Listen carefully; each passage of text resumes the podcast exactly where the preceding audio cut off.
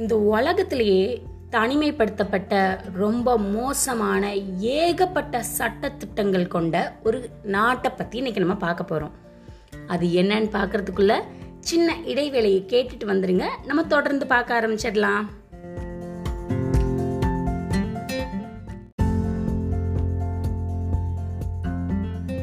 அந்த நாட்டை சுற்றி பார்க்கறதுக்கு போகணும்னா ட்ரெயினை தவிர வேறு எது மூலமும் சாதாரண மக்கள் போக முடியாது.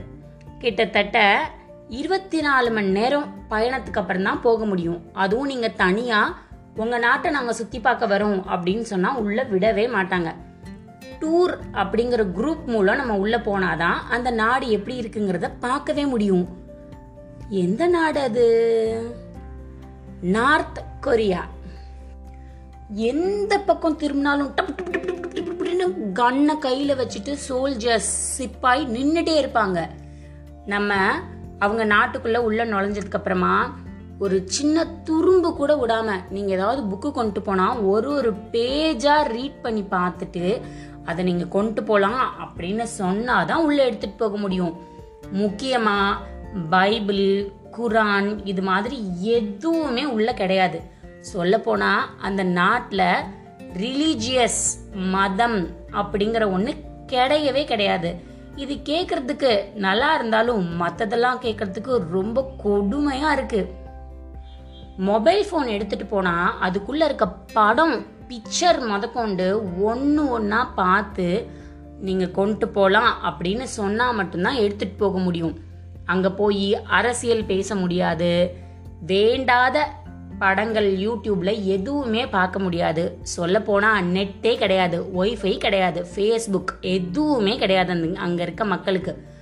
நம்ம சுற்றி பார்க்க போனால் நமக்கும் அதெல்லாம் திரும்பி வர வரைக்கும் கிடையாது. மொத்தத்தில் சுருக்கமாக சொல்லணும்னா அது ஒரு ஜெயில் மாதிரி பிரிசன் நம்மளை கூண்டுக்குள்ளே போட்டு அடைச்சி வச்ச மாதிரி தான் இருக்கும். அங்க ஒரு பக்கம் எக்கச்சக்க வறுமை. சாப்பிட்றதுக்கே வழி இல்லாம மக்கள் ஆறு நாளும் வேலை செஞ்சாதான் ஒரு வேளை அல்ல ரெண்டு வேளை உணவாவது கிடைக்கும்.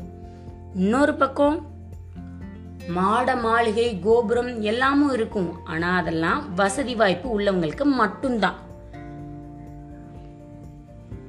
தொடர்ந்து வர மின்சாரம் கூட நம்ம வீட்டுக்குள்ள விளக்கு எரிஞ்சிட்டே இருக்குன்னா வந்து வந்து வந்து வந்து வந்து வந்து தான் போகுமா? தொடர்ந்து எரியிற அளவுக்கு கூட அங்கே எலக்ட்ரிசிட்டி கிடையாது. இதெல்லாம் மோசமானதை சொன்னாலும் அங்க அழகான பல விஷயங்கள் இருக்கு. அவங்களோட கல்ச்சர் ட்ரெடிஷன் அதை விட அவங்க ஸ்போர்ட்ஸுக்கு ரொம்ப முக்கியத்துவம் கொடுப்பாங்க. டான்ஸ் ஆடுறது மியூசிக்கு சர்க்கஸ்ஸு எல்லாமே பிரம்மாண்டமாக அட்டகாசமாக செய்வாங்க. ஆனால் அதுக்கெல்லாம் அவங்க முக்கியத்துவமே கொடுக்கறதில்ல. எதுக்கு கொடுக்குறாங்க அப்புறம்? மிலிட்ரி சோல்ஜர்ஸ் பெரிய பெரிய மிசைல்ஸ் உருவாக்குறதுக்கு டேங்க் உருவாக்குறதுக்கு இது ஒன்று தான் அவங்க குறிக்கோள். யாரும் அரசாங்கம் அனுமதிக்காம எதையுமே தெரிஞ்சுக்க முடியாது பார்க்கவும் முடியாது. இதை விட ரொம்ப ரொம்ப ரொம்ப உன்னிப்பா பார்க்கணும்னா எவ்வளவு தூரத்துக்கு நம்ம முடி வச்சிருக்கணும் அப்படிங்கறது கூட அரசாங்கம் தான் நிர்ணயம் பண்ணுதான். பசங்க சின்ன பசங்களா இருந்தா அதாவது ஓரளவு வயசாகாதவங்களா இருந்தா அஞ்சு சென்டிமீட்டருக்கு மேல முடி வச்சுக்கவே கூடாதான். வயசாயிருந்ததுன்னா ஏழு சென்டிமீட்டர் வச்சுக்கலாம். கல்யாணமான பொம்பளைங்க எல்லாரும் விமன்ஸ் எல்லாரும் குட்டையாக தான் முடி வச்சிருக்கணும். கல்யாணம் ஆகாதவங்களா இருந்தால் நீளமாக முடி வச்சுக்கலாம். இதெல்லாம் கூட அவங்க சட்டத்தில் வருது. இதை மீறி நடந்தா அந்த இடத்திலே தண்டனை தான் எப்பேற்பட்ட தண்டனை எல்லாம் கொடுப்பாங்க தெரியுமா? மூணு தலைமுறைக்கு தண்டனை கிடைக்குமா? முடி வச்சிருக்கிற மாதிரி சின்ன சின்னதுக்கெல்லாம் இல்லை. வேண்டாத படத்தை யாராவது மொபைலில் பார்த்தாங்க இல்லை அரசாங்கத்துக்கு எதிராக ஏதாவது செஞ்சாங்க அப்படின்னா அப்பா பையன் பேரன் இப்போ அப்பா தண்டனை அனுபவிச்சுட்டு இருக்காரு இறந்து போயிட்டாரு அப்படின்னா அந்த தண்டனை பையனுக்கு வரும். அது தொடர்ந்து பேரனுக்கும் வரும். அட்டேங்கப்பா கேட்கும் போதே பயங்கரமா இருக்கே. அங்கே நம்ம கொரோனாலாம் வந்த நேரத்தில் கிம் ஜான் ஹூ அப்படிங்கிறவரை காணோன்னு ரொம்ப நாளாக தேடி தேடின்னு தேடிட்டு இருந்தாங்க. அவர்தான் அங்கே பிரதமர். அப்புறமா ஒரு வழியாக வெளியில் வந்து எல்லாருக்கும் நான் இருக்கிறேன் அப்படின்னு சொல்லி சொன்னார். அப்போ அவருக்கு எதிராக யாராவது சதி திட்டம் தீட்டுறாங்களான்னு பார்க்கறதுக்காக கூட அவர் ஒளிஞ்சிருக்கலாம் அப்படின்னு நிறையா செய்திகள் வந்துச்சு.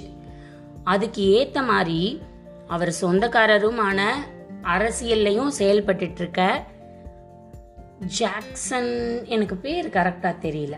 அவர் ஒருத்தரை கண்டுபிடிச்சி நமக்கு எதிராக செயல்படுறாருன்னு திட்டவட்டமாக அவரை பிடிச்சதுக்கு அப்புறமா அவருக்கு எப்பேற்பட்ட தண்டனை கொடுத்தாங்க தெரியுமா? நூத்தி அறுபது நாய்க்கு பல நாள் சாப்பாடே போடாம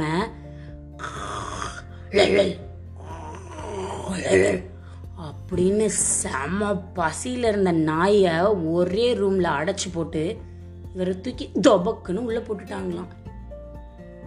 அப்பா கண்ணை மூடி நினைச்சு பார்த்தா கரண கொடூரமா இருக்கியா? அத்தனை நாய்க்கும் அவர் இறை ஆயிட்டாரு.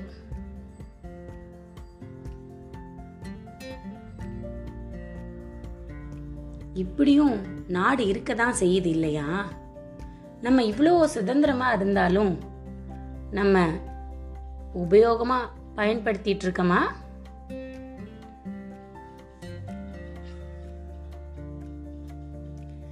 இதுவரை நீங்கள் கேட்டது கதையும் நானும். இன்னைக்கு நார்த் கொரியாவை பத்தி தெரிஞ்சிட்டு இருந்திருப்பீங்க. இதை உங்க நண்பர்களோடையும் பகிர்ந்துக்கோங்க. மீண்டும் சந்திக்கும் வரை உங்களிடமிருந்து விடைபெறுவது ரேவா வல்லியப்பன்